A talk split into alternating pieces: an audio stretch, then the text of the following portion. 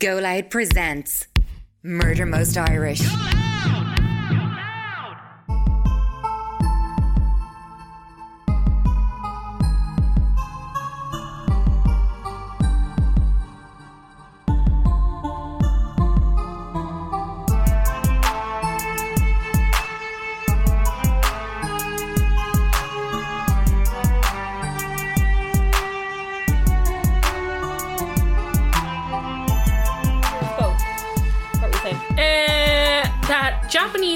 Literary laureate is unashamed about using ChatGPT. Did you see this? No. Have you heard about this? Have you seen Uh, the winner of Japan's most prestigious literary award has acknowledged that about 5% of her futuristic novel was pa- penned by ChatGPT, saying generative AI had helped unlock her potential. No, it didn't. It just took loads of other people's work from the internet, plagiarized it, and spat that back out. That's what ChatGPT is. It's plagiarism. Yeah, I know. It's the same thing with AI. Isn't it crazy that we have lived in a society, we live in a society for a very long time where plagiarism was seen as a massive no no, a big issue. You don't do that. You Yeah. don't steal other people's work. And now they are creating apps to do it. Yeah. And everyone's like, Yeah, okay. so the there's this band, what are they called? What's wrong with you? LS Dunes, they're called. That's a great name for a band. So there's a band. The guy, the guitar player for My Chemical Romance is in this band called LS Dunes. They're terrible. I don't like them. They're awful.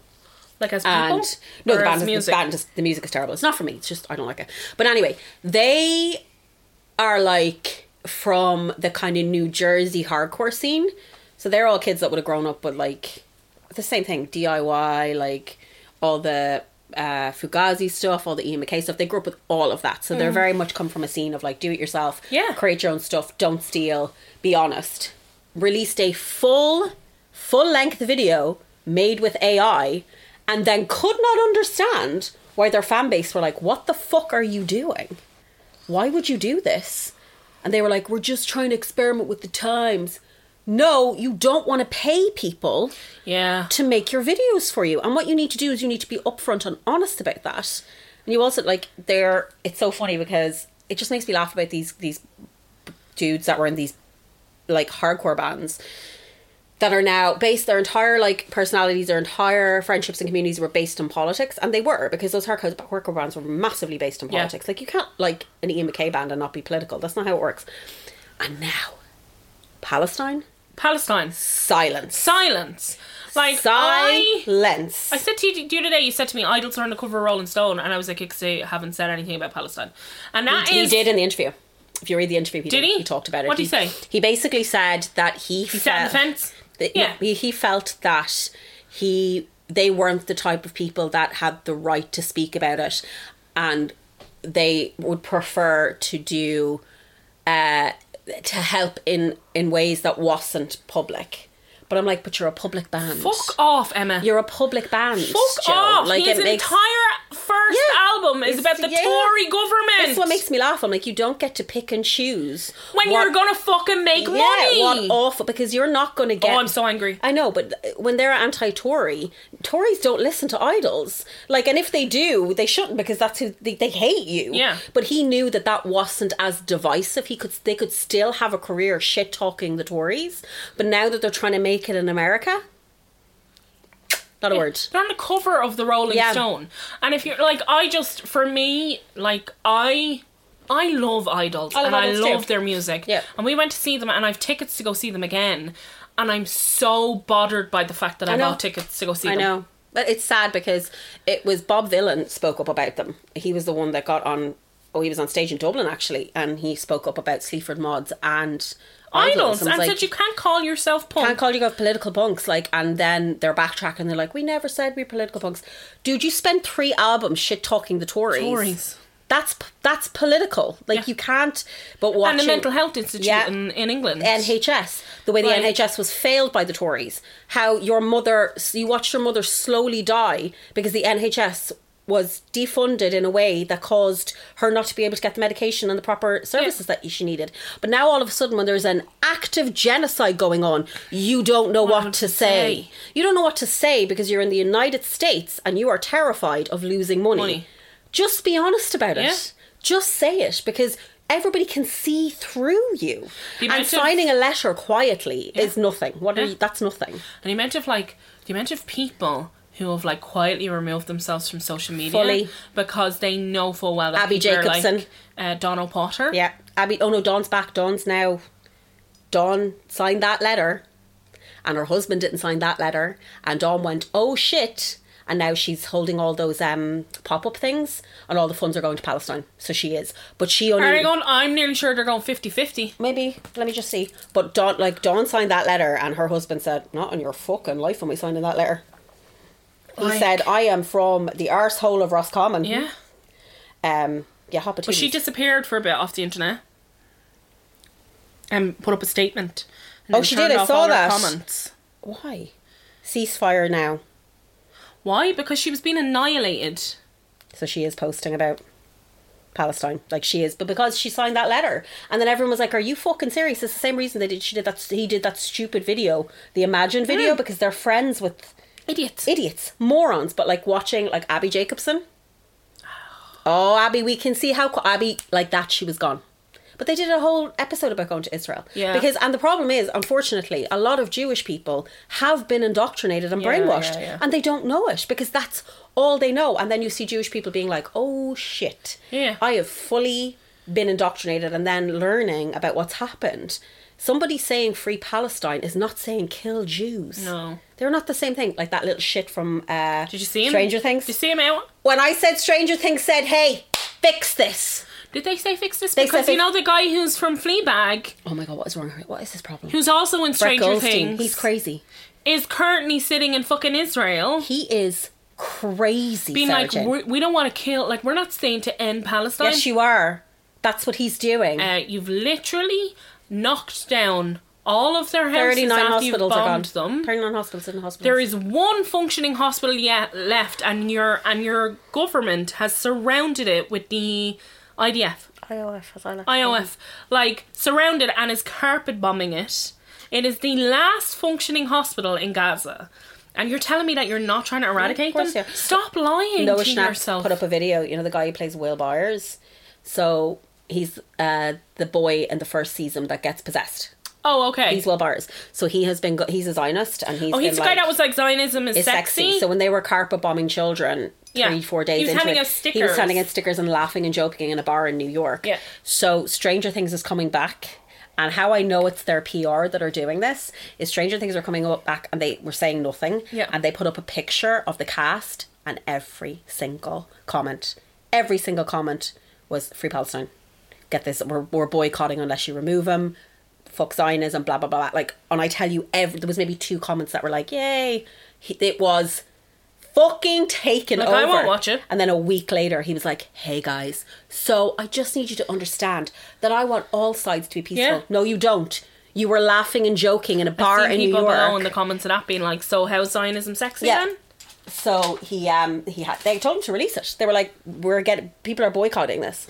And the thing about it is, this is some bullshit. Pe- bullshit. People have actively boycotted, Boycotted Starbucks, Starbucks. and McDonald's and a lot more organizations, and they are crumbling because of it. So Netflix are like, "Hey." Yeah. Immediately release a statement. Because I'm telling you now, Starbucks didn't in any way in their financial forecast think that, hey, we're going to be affected by They the fact thought that people we're. were going to get bored yeah. after like a week. They've lost 12 Billion. dollars They in revenue. Oh, You look so cute. They genuinely were like, "Oh yeah, they'll get bored in like a week." And yeah. No, Like, because they're still boycotting, and people are going to continue to boycott. I'll never buy Starbucks ever again. no, and McDonald's released a statement being like, "People are highly or very misunderstood about our stance." And you have IOF soldiers walking around with bags of McDonald's food that you gave them Give for them for free, free. doing photo shoots. And the day after Russia invaded Ukraine, you were like, we're pulling out. I'm pulling out of Russia. When we were in New York when that was going on, and all the restaurants were changing any names with Russian dishes, Yeah. crossing out the Russia. But it's perfectly fine to watch children have their body parts blown off on national television, and say, "Hey, there's two sides. Yeah. Hey, this is more complicated than we uh, than we understand." It's not. It's not. It's not. And honestly, the problem with Hollywood is they're all cowards. Mm-hmm. But they don't seem to understand if they all stood up, they can't take out Ollie. There's power in numbers. There's power in numbers, but they won't. Not one single person mentioned Palestine in all the awards. I hate the awards. I hate them. Like- the only thing I liked is I got to see Maddie Madison looking really hot. Other than that, don't care. Not a single person. Not a single person got up on that stage and said, Free Palestine. Yeah. Or ceasefire now. Or we're thinking of the people that are suffering around the world. Even a slight, like just, you didn't even have to say Palestine. Not one of them. Cowards. Fucking shills, every single one of them. I detest Hollywood. The worst people are in that industry. The worst scum you have ever seen in your life work in that industry. you can't make a million dollars without standing on someone's You're neck. not a billionaire. There's no there's no ethics in being a billionaire. Like so, not one You're of talking them. about the same people that sat in a room with Harvey Yeah. Weinstein, knowing who he was, being like, ha ha ha ha.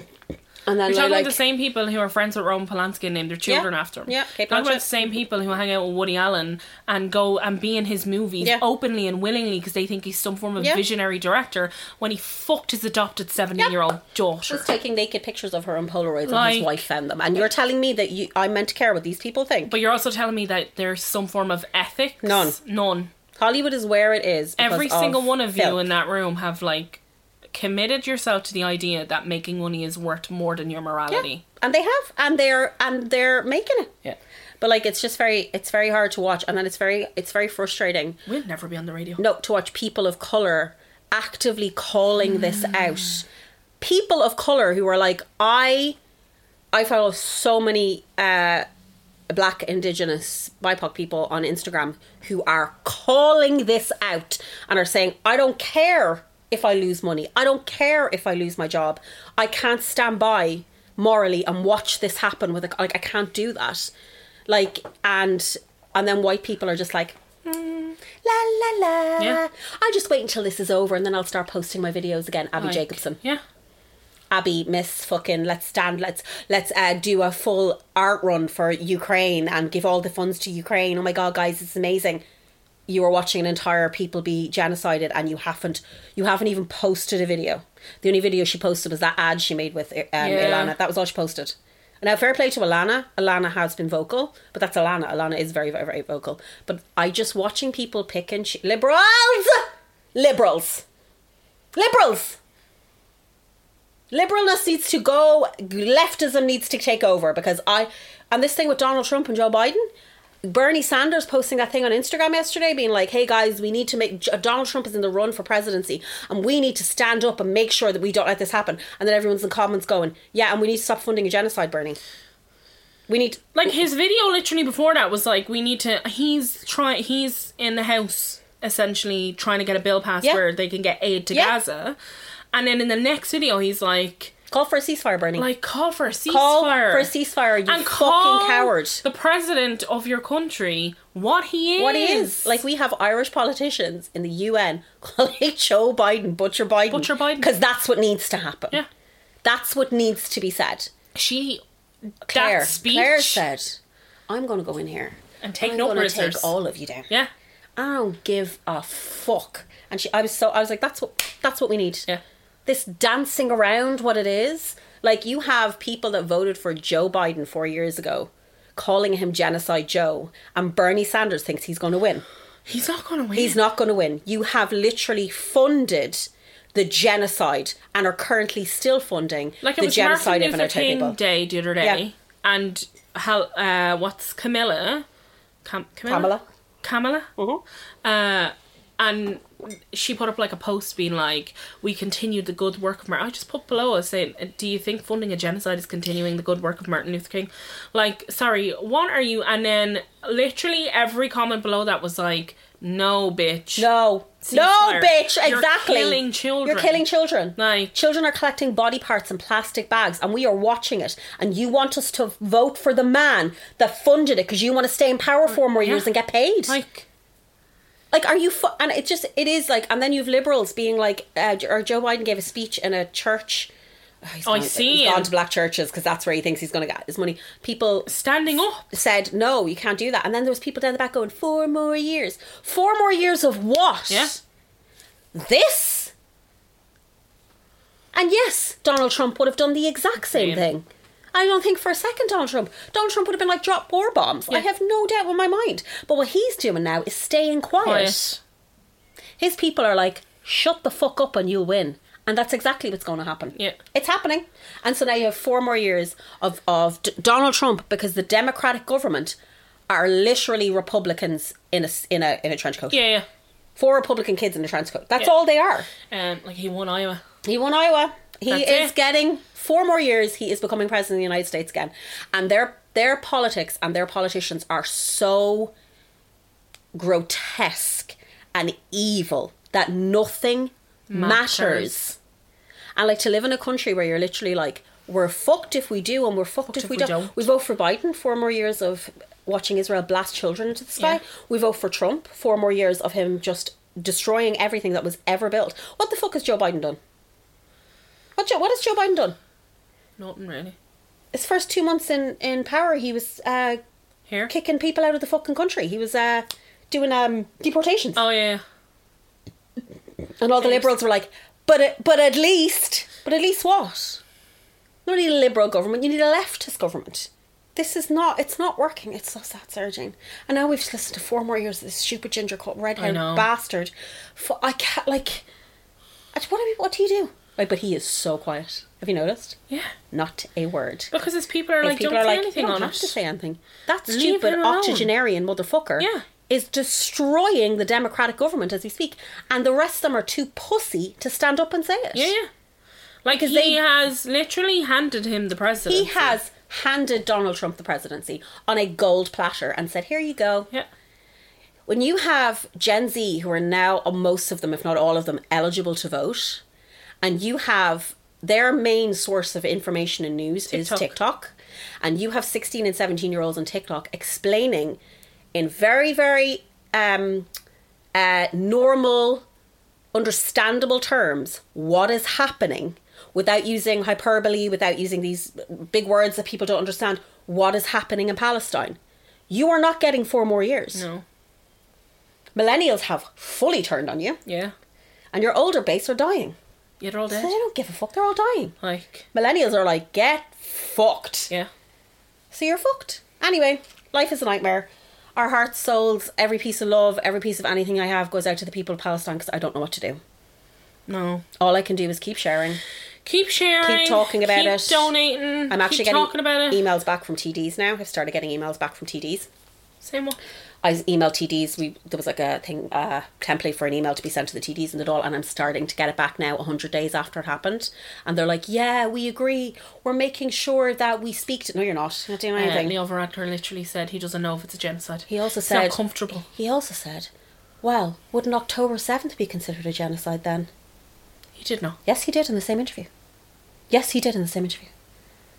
That's what he said. That's the leader of our country. Scholars, people like scho- like literal scholars who define the term genocide, Genocide. have said This is a genocide. this is a genocide. I know Mickey D is up in that hour Snoop Throne and he's saying, just give me five minutes on the internet. Yeah, like I know he's like, Jim, give me five un, like unmanned minutes. Don't look at my computer and let you me say what I need to say. fake that's going around TikTok. The deep what? The deep fake of Michael D. No, what's he doing? There's a deep fake of Michael D. Higgins. So like w- that guy from like Grub Grubhub, you know, he does all the impressions. oh yeah, He did an impression of Michael D. Higgins on the Late Late, where he was like effing and blinding and moaning about not being able to get on like a plane and like other bits and pieces.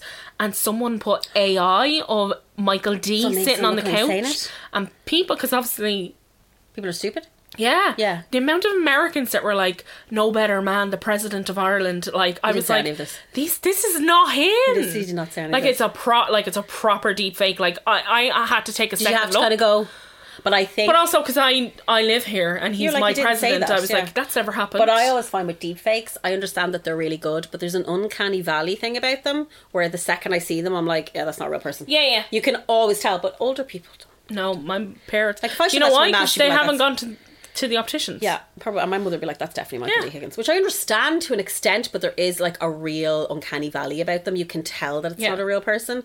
Like Like, we haven't come that far. Like, when Kanye West got a hologram of uh, Yeah. Kim Kardashian's dead dad, There you go.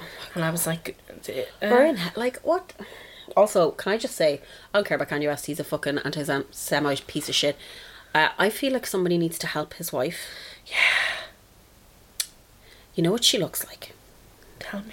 You know that episode of It's Always Sunny in Philadelphia where Dennis goes to the psychiatrist and draws a woman? Yes! That is literally what she looks like. She does. And I'm like, can someone? I just feel like she might need a bit of help. People on the internet were like, is she okay? Is she okay? Because he is absolutely and utterly unhinged and needs to be heavily medicated.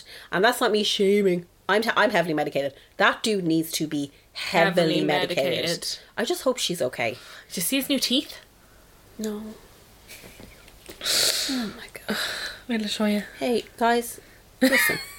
welcome here to this sh- episode. We just started on a rant. Uh, for no reason. Hello, welcome. Sorry for ranting, but How long was that rant? I have no idea. But we're in it.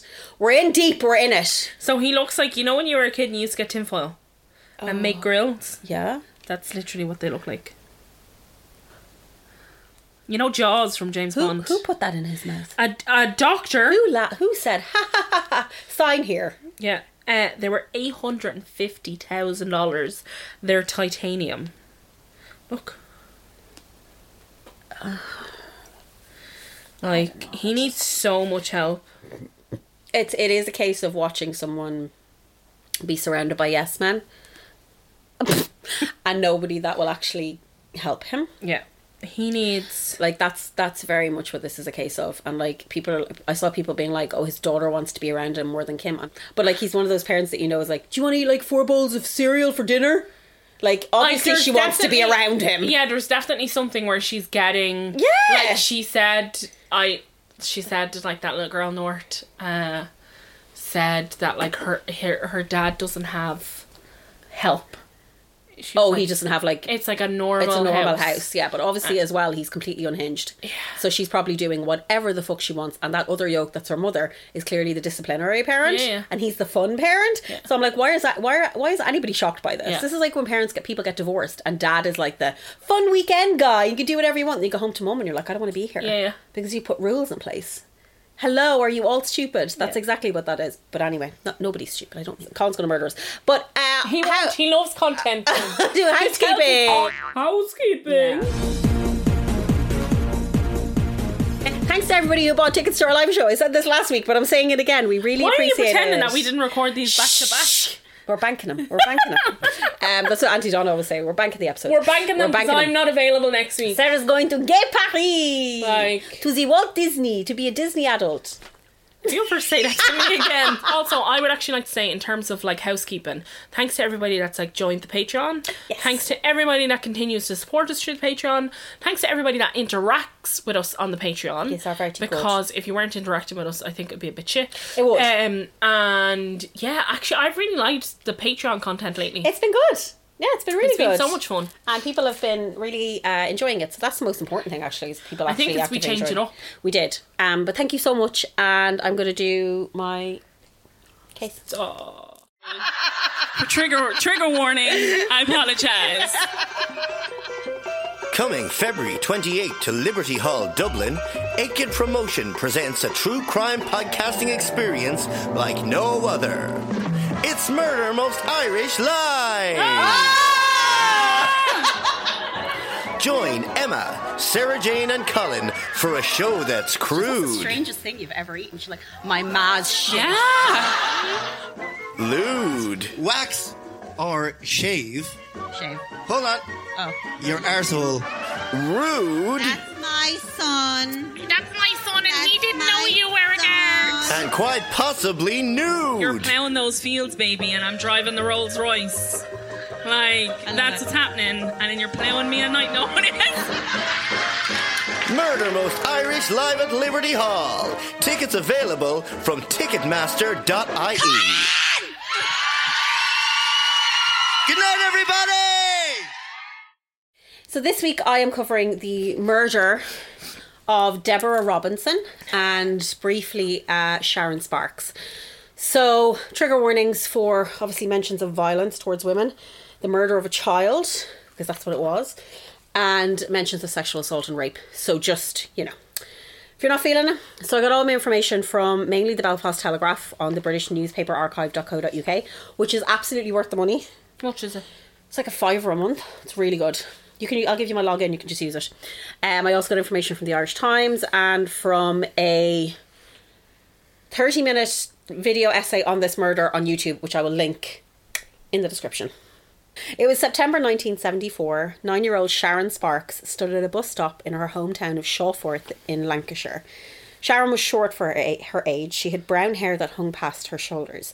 She lived with her grandparents, and every weekend she looked forward to her younger sister Tanya visiting her, which I discovered is a very common thing for kids to live with. This is weird. I've spoken to two people in the last month who both grew up with their grandparents. And didn't grow up with their. Nope. Didn't grow up with their birth parents, grew up with their grandparents. Saw their birth parents every Yeah, my sister would. couple of yeah, oh yeah. Fuck yeah, I forgot about Michaela, yeah. It's just such a bizarre And then Michaela, um, Michaela and Jared's nieces and nephews Yeah, all grew up oh with their that's true. grandmother. Their grandmother, yeah, yeah, yeah. So it isn't an uncommon thing. Um, they would play doctors and nurses. She was always the nurse, Tanya told the Belfast Telegraph, and I was the patient, and she would shout at me if I moved. She was so bossy, but she was so funny. So Sharon regularly caught the bus to and from school, and on the evening of September 11th, 1974, this was no different. As she waited in the brisk autumnal weather, a car pulled up. A man was driving, and he offered Sharon a lift. Oh no. At midnight on that same day, Sharon Sparks' body was found on a lay-by in Wild, sorry, Wild House Lane in Milnrow, which is about 45 minutes from the bus stop. A murder investigation was launched immediately with over 60 detectives involved, and only a month later, in October, forensic evidence uh, and investigations led the police to a blue Ford Escort. The car was owned by a 21 year old former soldier from Belfast who was named Richard O'Hara. After lengthy interviews, O'Hara, O'Hara finally admitted to killing for Sharon, but according to him, it was a complete accident. What? He told the police that he'd stopped and asked Sharon if she wanted a lift home. He was concerned because why was a little girl in the cold by herself at a bus stop thumbing a lift? So he said she was like Oh. thumbing a lift. He told her that she wouldn't she shouldn't be thumbing lifts and told her he would bring her home. Oh fuck. She agreed and got in. He said everything was going fine, that they chatted and he asked her about school, and she seemed happy enough with me, he said. But as they drove around Rochdale, Sharon began screaming, saying she wanted to get out of the car. O'Hara said that as he drove down Wildhouse Lane, Sharon opened the car door and jumped out, and he had been going about 50 to 60 miles per hour. He said he became confused and worried as it was dark and he couldn't see her. O'Hara said he reversed and he felt his steering wheel wobble and realised he had run over something. I got out, he told the police, and she was lying under the wheel. I felt for a heartbeat, but I couldn't feel anything. O'Hara said he tried to call to radio for help but could only hear static. Panicked, he picked Sharon's body up. Her face was covered in blood, and he placed her on the grass verge. He said he thought he heard her moan, but thinks it could have been a, a noise elsewhere. He knew she was dead, and he would have never left her on the cold, wet ground if she had been alive.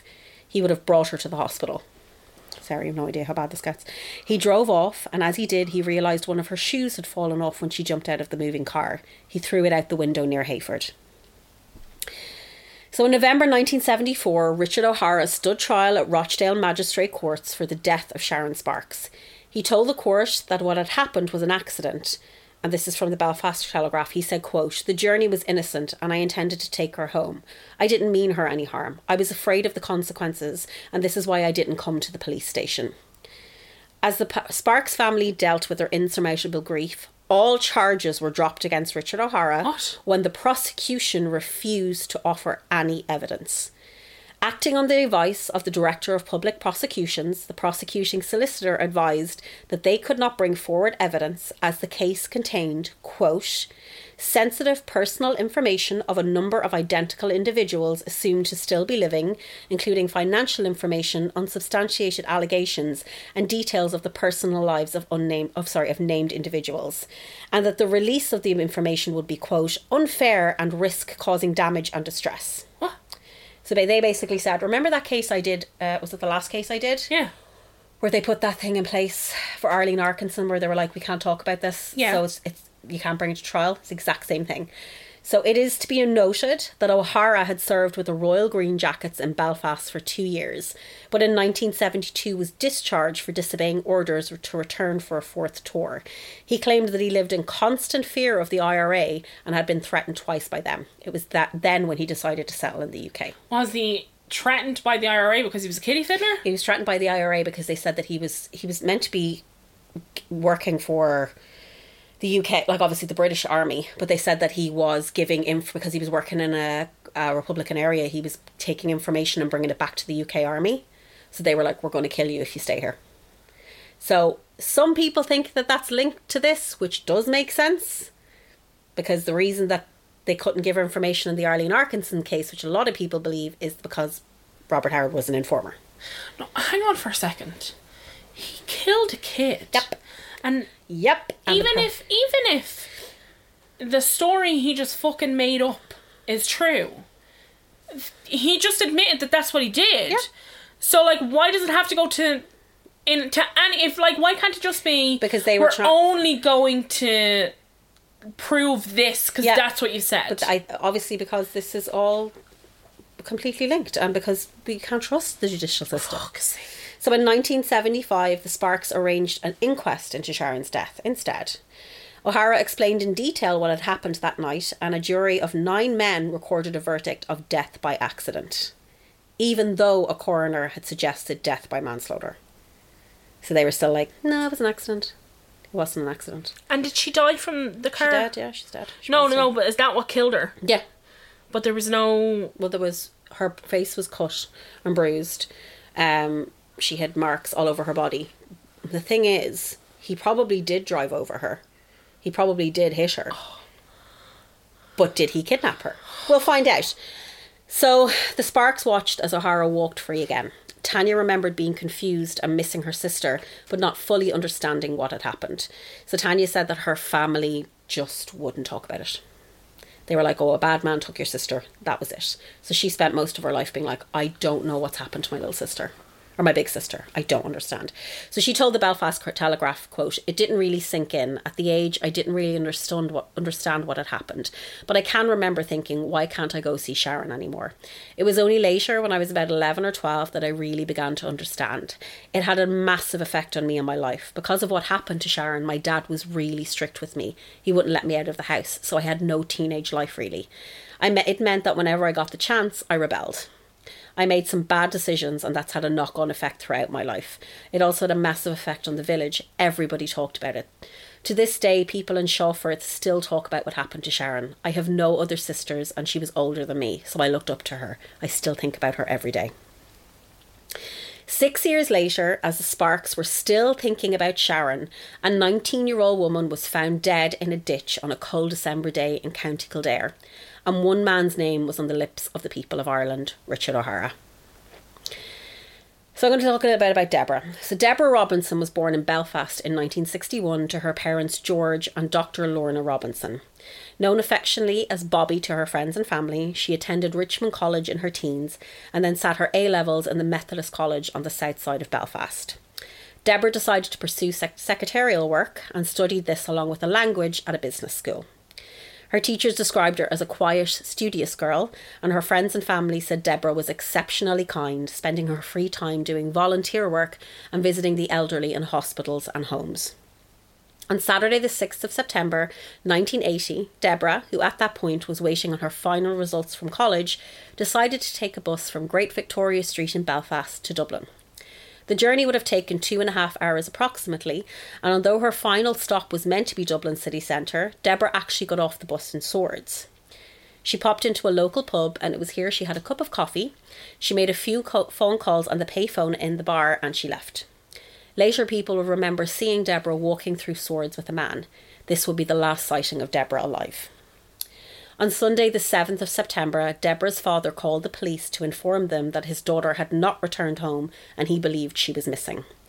As the police gathered information from her father, miles away in Clane, County Kildare, a farmer was searching ditches beside his field to make sure some of his sheep had not gotten themselves stuck, which they do constantly. Oh, sheep are so Sheep dumb. are so dumb. Sheep are dumb. Like, my God. As he walked through the sharp briars, he noticed a, noticed a stark piece of yellow fabric. It was only when he looked closer that he realised there was a body laying in the ditch. A young girl wearing jeans and a yellow t shirt. He ran onto the nearby road and flagged down the first car he saw. He asked them to go to the Garda station. He had found a girl and he knew she was dead. Oh, Farmers again. trauma. Fucking hell, man. It's okay, yeah. Gardaí arrived and cordoned off the area, and Dr. John Harbison was called to the scene, and house to house interviews began. Now, the difficulty with that is the area where she was found in Clane. When I tell you there was one house every four miles, like it was a vast expanse of land, but there was barely any houses, so there was barely anybody to see anything. The heavy rain also meant any evidence from the vehicle that was used to dump the body had been washed away. So they had like no footprints, they had no tire marks, they had nothing. As Gardaí tried to piece together what had happened to the girl, excuse me, George Robinson and his family were still waiting anxiously for Deborah's return. On Wednesday, the 10th of September, three days after the body was found, George received a phone call no parent would ever want to. The Gardaí in Kildare had found a young woman in a field, and it was Deborah. George had to make a phone call to his wife, who was on holiday in Spain, to tell her they had found Deborah, Oh. but that their daughter was dead. I just think being away from home and getting news Like that, and then having to go, I have to go to an to get airport and get on a plane. Dr. John Harbison concluded that Deborah's cause of death was manual strangulation. This would have happened less than 24 hours before she arrived in Dublin. She did not appear to have any defensive wounds, so he ascertained that either Deborah knew her attacker or she had been caught by surprise. Deborah had also been the victim of a brutal and violent rape. Oh fuck's sake! Deborah had not been murdered where her body had been found, and items were missing from her person, including her shoes and her handbag. As George and Lorna laid their daughter to rest, questions needed to be answered. How did Deborah get to Dublin? Why was she there? And who did she meet? Passengers who travelled on the Ulster bus from Belfast to Dublin on September 6th called the police to advise that they knew Deborah and had seen her on the bus that morning. So before this, um, a lot of people didn't know how she had gotten to Dublin or why she got like Oh, so this okay. started to kind of come to fruition when people started calling up going I, I know her I saw her on the bus they also confirmed that she had stayed on the bus until it reached Swords and she departed at that stop George was confused as to why his daughter had travelled to Dublin. Deborah was an avid badminton player and she sometimes attended tournaments in Dublin, so he thought she might have been the, that might have been the reason, or maybe simply she wanted to go shopping. Either way, she had not told her family about the trip. So she told them, not that she hadn't told them, she told them she was going to Dublin, but she didn't say why she was going to Dublin. why. Yeah. As the Gardaí and Deborah's family appealed for information, press releases were broadcast both on TV and print media showing Deborah's picture and her last known whereabouts. A description of the man she met in Wicklow was given to the Gardaí by a witness, and they set about trying to find him. However, they did not need to search very far, as having seen Deborah's, picture on TV, the man presented himself to Swords Garda Station. The man's name was Edmund Law, and he was 25 years old. He was the son of Lord Ellenborough of East Sussex in England. Oh. Edmund, who had been educated at Eton and Cambridge, had moved to Ireland to study in Tr- Trinity College and to carry out anthropological studies on Irish marriage. So that's why he was here. Why do you get married? Why are you getting married so much? Do you think you should stop getting married? Yeah. Why'd you have 17 children? I'm English, we have two. Mm. So Edward had met Deborah, sorry, Edmund had met Deborah through a Lonely Hearts section, and the two arranged to meet in Swords. So he had, when he lived in London, he had gone to one of those, um, you know, where you make the video. Yes. You know, there's like Moss and IT crowd. That's all I ever think of. Uh, and they make the video, and then she makes the video, and then you get matched up. Oh. So, but obviously, because she was in Northern Ireland, there was the UK was like Yeah. considered yeah. So he was like, "That's how I met her." Um, at around lunchtime on September sixth, Edmund and Deborah went for a walk around Swords. They then went to Edmund's flat. There he showed, there he showed her pictures he had taken on various holidays. He was like, "Do you want to see my holiday pictures?" He said they then embraced and they kissed four to five times. But then obviously they decided, listen, we don't want to go too far. This is our first time meeting, so they didn't do anything else.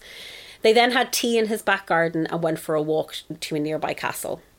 Edmund said after this he walked Deborah to a bus stop in Swords so she could catch a bus to the city centre and then get her bus back to Belfast. right. Edmund left the Garda station and the Gardaí confirmed that he was not under arrest. He was still obviously somebody they were looking at, Yeah. but he wasn't under arrest. So on Wednesday, September 17th, Dr. Lorna Robinson made an appeal to the public. She said that she believed Deborah may have walked from Swords to Dublin City. Now, Lorna, not to be funny, but I don't think you understand the full geography of Dublin. Yeah. Because that would have taken her a day. Yeah. Like, that's a fuck of a walk, like. Yeah.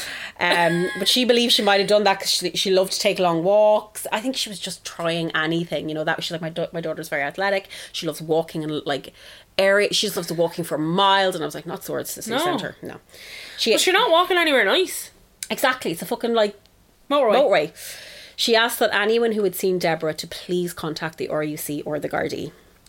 Dr. Robinson wept as she spoke about Deborah, how proud she was of her daughter, and what a wonderful, smart person she was. The Robinsons family received a letter days after Deborah's death to tell them that she had won first prize in the UK for intermediate French shorthand from the Chamber of Commerce. Oh, fucking hell. Dr. Robinson said she wanted her daughter to be remembered for who she was and not because she was a murder victim. Now, at the time of Deborah's murder, there had been three other murders in or around that area three to four months previously. So a lot of people thought that this was linked. Yeah. It wasn't. But That girl on you. yeah, so there was a nurse in Donegal as well that went missing, which is not too far from where this like where Well, she's from, like. Yeah. Um, but they initially the police kind of got a line of investigation where they were like, we think this is linked, and then gradually realized it wasn't. But a lot of this, Deborah wasn't really talked about as a singular case. She was kind of roped into these other murders, so these girls weren't given much space individually. Yeah. So it kind of hindered a lot of the investigation. Two weeks after Deborah's body was found, a new picture of her was released in the hopes of jogging the public's memory. But for a number of months, Deborah's case began to lose steam. Three months after her murder, new information finally came to light in Deborah's case. The Gardaí released a statement saying that forensics carried out in Deborah's clothing had found fibres. They were a polyester mix, unwashed and unworn, and the type of fibres that may be found in a clothing factory. Oh. Gardaí believed that Deborah may have been a- in a car or with someone who worked in a clothing factory. Their line of inquiry was now extended to anyone who worked Isn't in one of these insane? factories. Yeah, because it was unwashed, so, and it was um, so because it was unwashed, it meant it was brand new, like it had never been used in anything. So they were like, "It would make sense of this." And there's loads of those factories in Dublin. Oh yeah, my like, my yeah. grand my grandmother, my mum, Gar's mum. my aunties, Yeah, Gar's one. Bernadine, all worked in clothing factories. Yeah, so there was so many of them that like they were like it makes sense. This new appeal led to almost 40 interviews being carried out. However, by the beginning of 1981, no arrests had been made. In a bizarre turn of events, in May 1981, an inquest was carried out into Deborah's death. However, the Robinson family were not invited to attend, nor were they made aware that it was happening. Dr. Lorna Robinson called the inquest unfair and inequitable. So Why they just they- had an inquest and didn't tell the family. And the family were like, what the fuck are you doing? So then they stopped the inquest. And they were like, right, we'll carry on the inquest then in July. She was like, why would you even do this? Like, they were incensed. Completely understand why they were Yeah. incensed. It's their daughter. A year after Deborah's murder, the Gardaí were no further on in the case. But on the 3rd of December, a 28 year old man was arrested and charged with uh, Deborah Robinson's murder. His name was Richard O'Hara. okay. O'Hara, who was now married with ch- three children, and he had no fixed abode. His wife kicked him out. he was remanded to Mount- Mountjoy, and in mid January 1982, his legal team made an application for bail, stating concerns for Robinson's mental health. The state and the Gardaí argued against bail as they believed if O'Hara was released, he would harm himself. A suicide letter was found in his cell along with razor blades. So his team were like, we gotta let him go because his mental health is really bad. And then the Gardaí were like, but if you let him go, he's gonna kill himself. So this is a rock and a hard place right now. but they're like, at least if he's in jail, he's being watched, and we can make sure that doesn't happen. Yeah. It was also noted that O'Hara had spent several months in a mental health facility in 1981 and that when he was arrested, he was drug dependent. He also had told the Gardaí he would end his own life to avoid going to jail. It's pity you didn't do it sooner. Pity, Richard! O'Hara's team said that his wife was willing to let him return to the family home. However, when the case for bail came back to the judge, O'Hara's team said they would not be seeking bail, but instead asked that the case be made a top priority. What that means is O'Hara's wife was like, No. he's not coming here. Good. I have three children. Um, March 22nd, 1982, and the trial for the murder of Deborah Robinson begins. begins. With a jury of nine men and three women, it was presided over by Mr. Justice Findlay. The prosecution's opening statement told the jury that Richard O'Hara met Deborah Robinson in Dublin and he persuaded the 19 year old to come to the clothing factory where he worked. They believed he might have offered Deborah a lift back to Belfast. They were from the same area, they had the same accent, and she may have felt comfortable speaking to him. So he was from Belfast and she was from Belfast. Instead, he brought her to the empty factory, attacked her, brutally raped her, and murdered her. He then drove her body to a field in Kildare and dumped her there. Where was the factory? Uh, uh, South Arran Street. Okay. And was he living in Clane? He was living in Dublin. Was he living in Clane? No, he was living in Dublin. Okay. But he drove her out. Okay. It's almost like uh, what he did with Sharon Sparks. Yeah. Almost. Funny that. George Robinson took the stand. This is Deborah's father. He told the court that the last time he saw his daughter was on the morning of Saturday, the 6th of September. She was leaving to catch a bus and asked him how she looked. He told her she looked very smart. George said he was not aware that his daughter had been using any dating services and presumed Deborah went to Dublin to go shopping. Yeah, she didn't tell him. I wouldn't tell my dad either. Could you imagine being that guy Edmund? I know. Oh, dude. The Imagine the sweat. The sweat would have been like I wouldn't have even been able to function. I would have been slipping all over the place. Yeah. Seeing that and being like, oh my god, I saw her like three days ago. and We went on a date and she was with me and I was by myself with her. Like, And I'm English. And it's 1981. yeah.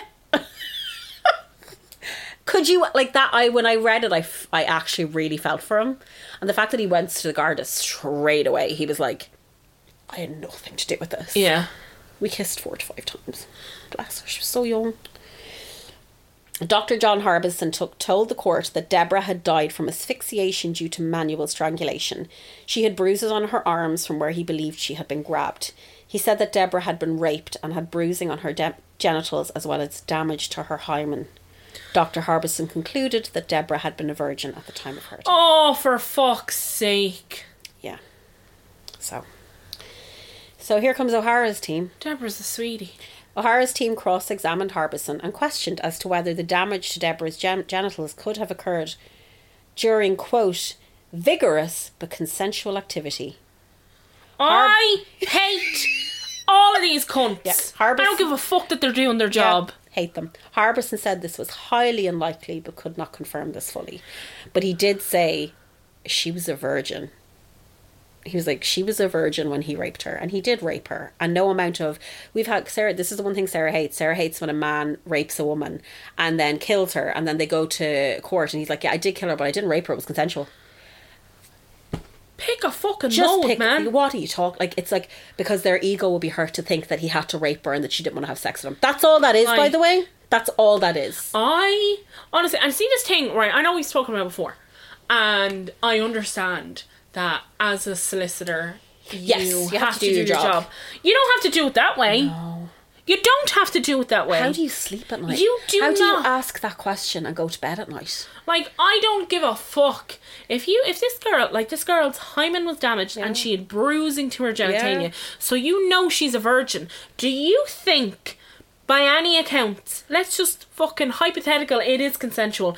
Do you think, by any accounts, that the first time you have sex, you're going to be like, "Do you know what? I want full blown fucking BDSM because I um, know what that is? will you- No, you fucking don't. Will you hurt me? Will you hurt? No, No. you don't. You're literally like, I'm terrified. Please don't hurt me. Please don't hurt me. I don't know what the fuck I don't know this is. I don't know what the fuck I'm doing. They were like, oh, maybe she I'm going to come to a fucking factory with on a fucking stranger on the floor of a factory with some 28 year old, like after I've just been with a guy. literally a guy that I like, that I kissed. that I kissed and I liked. That I went on a date with, and I did not have sex with him. So sad, Sarah. I hate this. I know. Cunt. I'm sorry. I'm sorry. I know. I knew. I knew that. I get you. Detective Sergeant Thomas Dunn took the court took to the stand.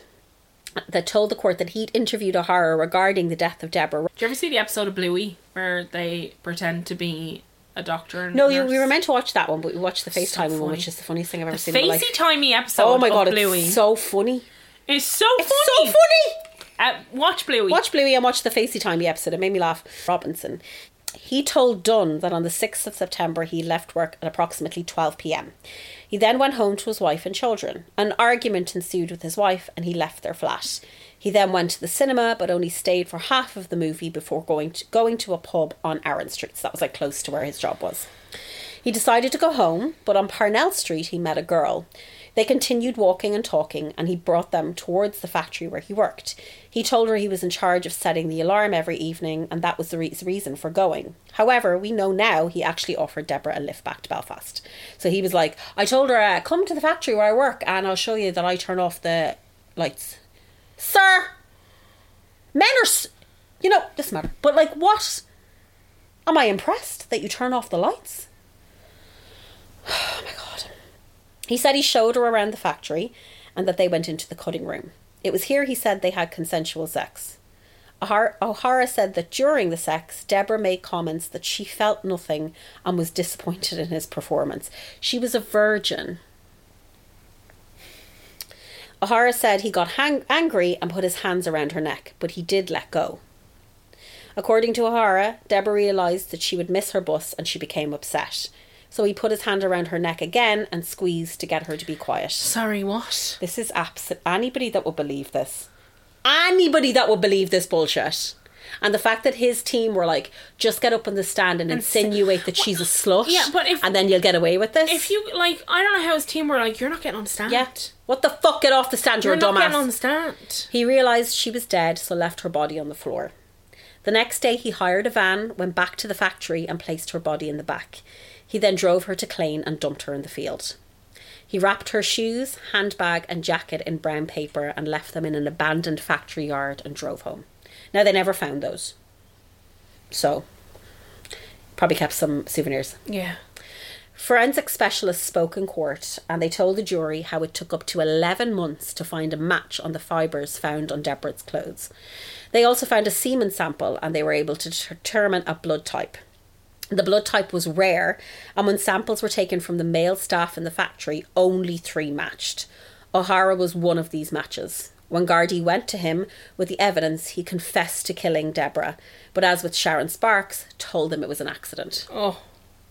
O'Hara gave three separate statements admitting that he did kill Deborah, but in each statement refused to admit he raped her. He said it was fully consensual. I fucking. I know. After only six hours, the jury came back and found Richard O'Hara Guilty. of the murder of Deborah Robinson. He was sentenced to life in prison. O'Hara did not react as the verdict was read out. Outside the court, George Robinson spoke to the press. He said that they were pleased with the verdict, but that they would be taking a civil suit against O'Hara. He believed that O'Hara had defamed Deborah by stating they had consensual sex. yeah, he's fucking right. George said that O'Hara raped his daughter. In 1996, so that, that was the end of that. So in 1996, O'Hara requested temporary release, saying that there was a woman who wanted to marry him and that he deeply regretted what he had done. He was ready to be integrated back into society. The High Court rejected this, saying O'Hara had refused counselling in prison and that temporary release was a privilege and not a right. He has to be let out. He was like, let me out, someone wants to marry me and uh, I won't do it again, yeah? Who the fuck wants to marry this idiot? Wait till you hear who married this man. In 2009, Richard O'Hara was released from prison. Martin Breen in the Belfast Telegraph, who doesn't give a pu- fuck, published a picture of O'Hara. He was wearing a wedding ring. It was then discovered that O'Hara had married a woman named Carol Cathcart, who was a prominent deaconess in a church in Derry. When the truth of Richard O'Hara's crimes were revealed to the O'Hara's neighbours, they were distressed. Christine McVie, great name, told the Belfast Telegraph, quote, I'm not happy at all about them being here since I need since I read about the couple in the Belfast Telegraph. He has a history of violence against women. I've seen him cutting the grass, but we haven't talked. You see him on the cars going in and out, but that's develop- inevitable in a country area. Another neighbour, a mother of three, said their house is near the GAA field and the practice field where young girls play camogie. He's overlooking a field where children play and a local school is under a mile away. We don't feel happy or safe. He has served his time, but it wasn't a one off. This is a rural area and walkers are worried. He comes across as a very nice Christian man, but I don't think he can be trusted. I've told my girls not to use the front garden but play in the back. Oh, Reverend David Bruce said they stood by Carol in her decision to marry a man who murdered two people, likening the public's reaction to a known child killer and rapist as to how Jesus was treated. what? Quote When you are talking about desperate, serious crimes perpetrated against innocent people, outrage is expressed by the Presbyterian congregation, and it's mirrored by the outburst, outrage Jesus would have experienced. Sorry, excuse me. But he added, somehow, in the midst of Jesus' outrage about desperate crimes, there was compassion towards the perpetrator. This is where we are in relation to this case. Carol is on my staff, and she's been an exemplary deaconess. When in December 2004 she and Richard O'Hara got married, we took the decision to support her. In terms of Richard O'Hara's life licence, it is very clearly defined by the authorities, and in relation to Carol's work, there has been no breach. I'm sorry.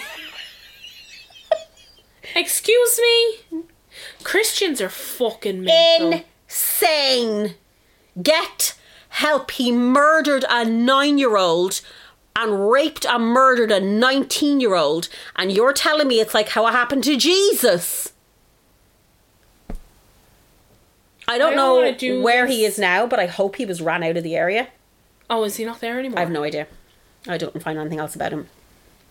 So Deborah's mother died in 1993, and George said Deborah's Gosh, death. she must have been very young. Yeah, Deborah's death ruined their life. She died from cancer. Oh, He said, Since Debbie's death, there has been a gap in our lives. She had been a breath of fresh air to us both.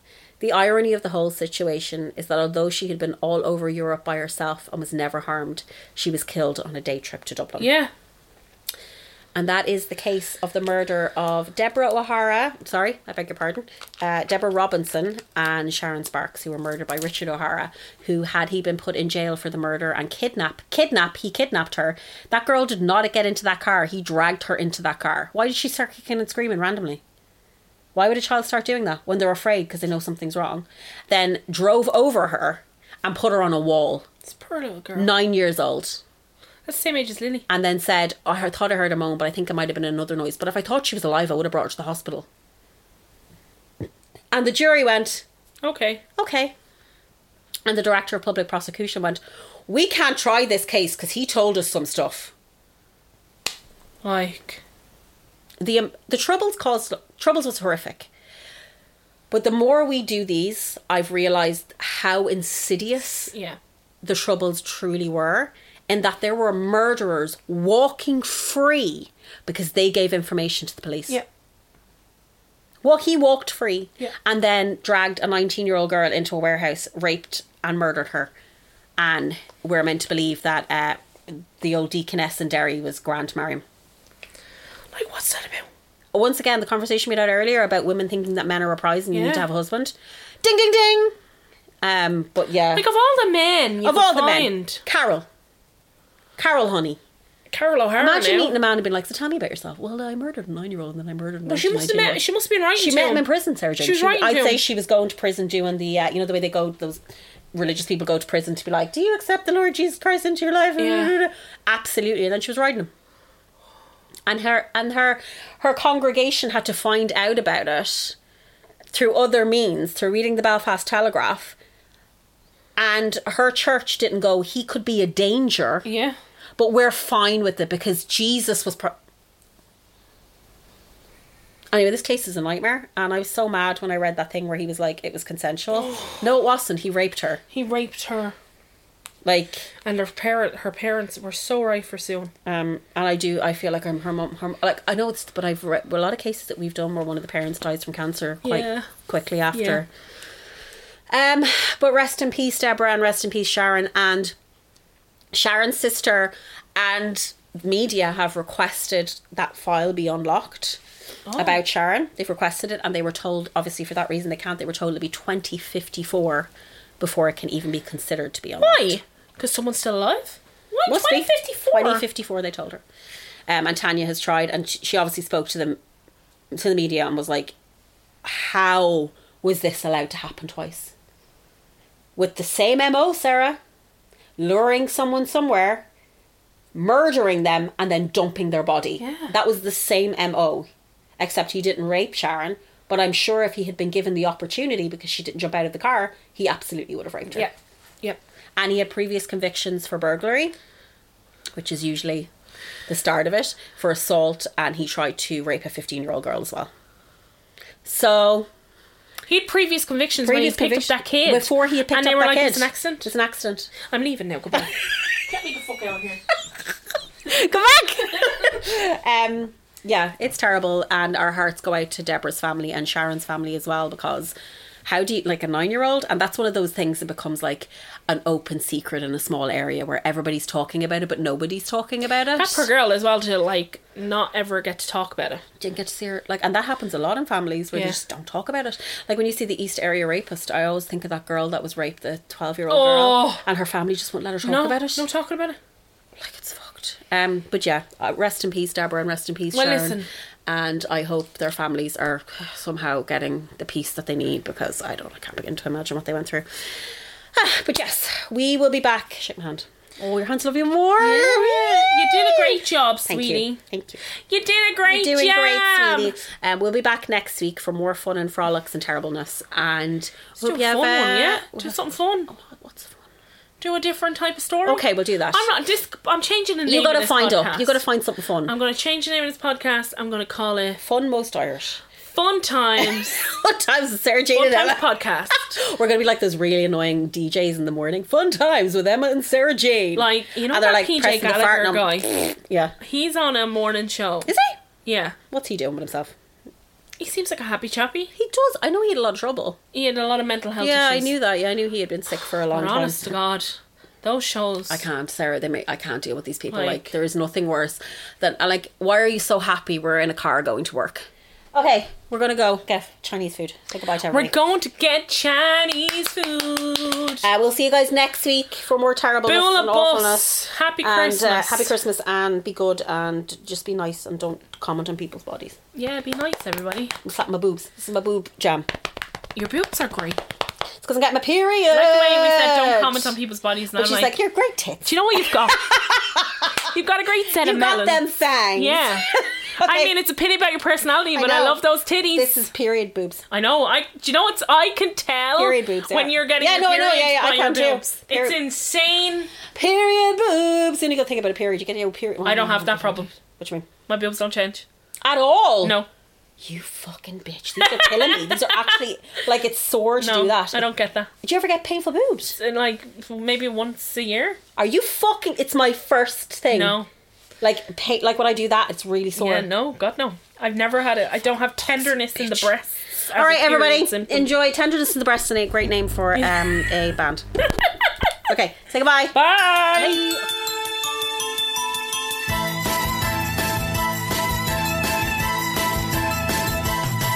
I was doing next to nothing about a year ago when Sarah Jane and Emma came a knocking on my door. Said they figured out a better way to pass the time. And do a little podcast, researching through crime. They wanted hoodies, cats, and bees. The kind of place where men are not allowed. They wanted hoodies, cats, and bees. On Sunday night, Sarah Jane would come around and lay a story down. And just about when everything was going as planned, Sarah Jane and Emma started making demands. You're gonna have to edit out for what we said. And I'll only record if we're sitting on a bed. Hoodies, cats, and bees. Well, lifetime supply of Jenny Glow. They wanted hoodies, cats, and bees. Homicide, some Army Hammer Joe. And a song to end the show.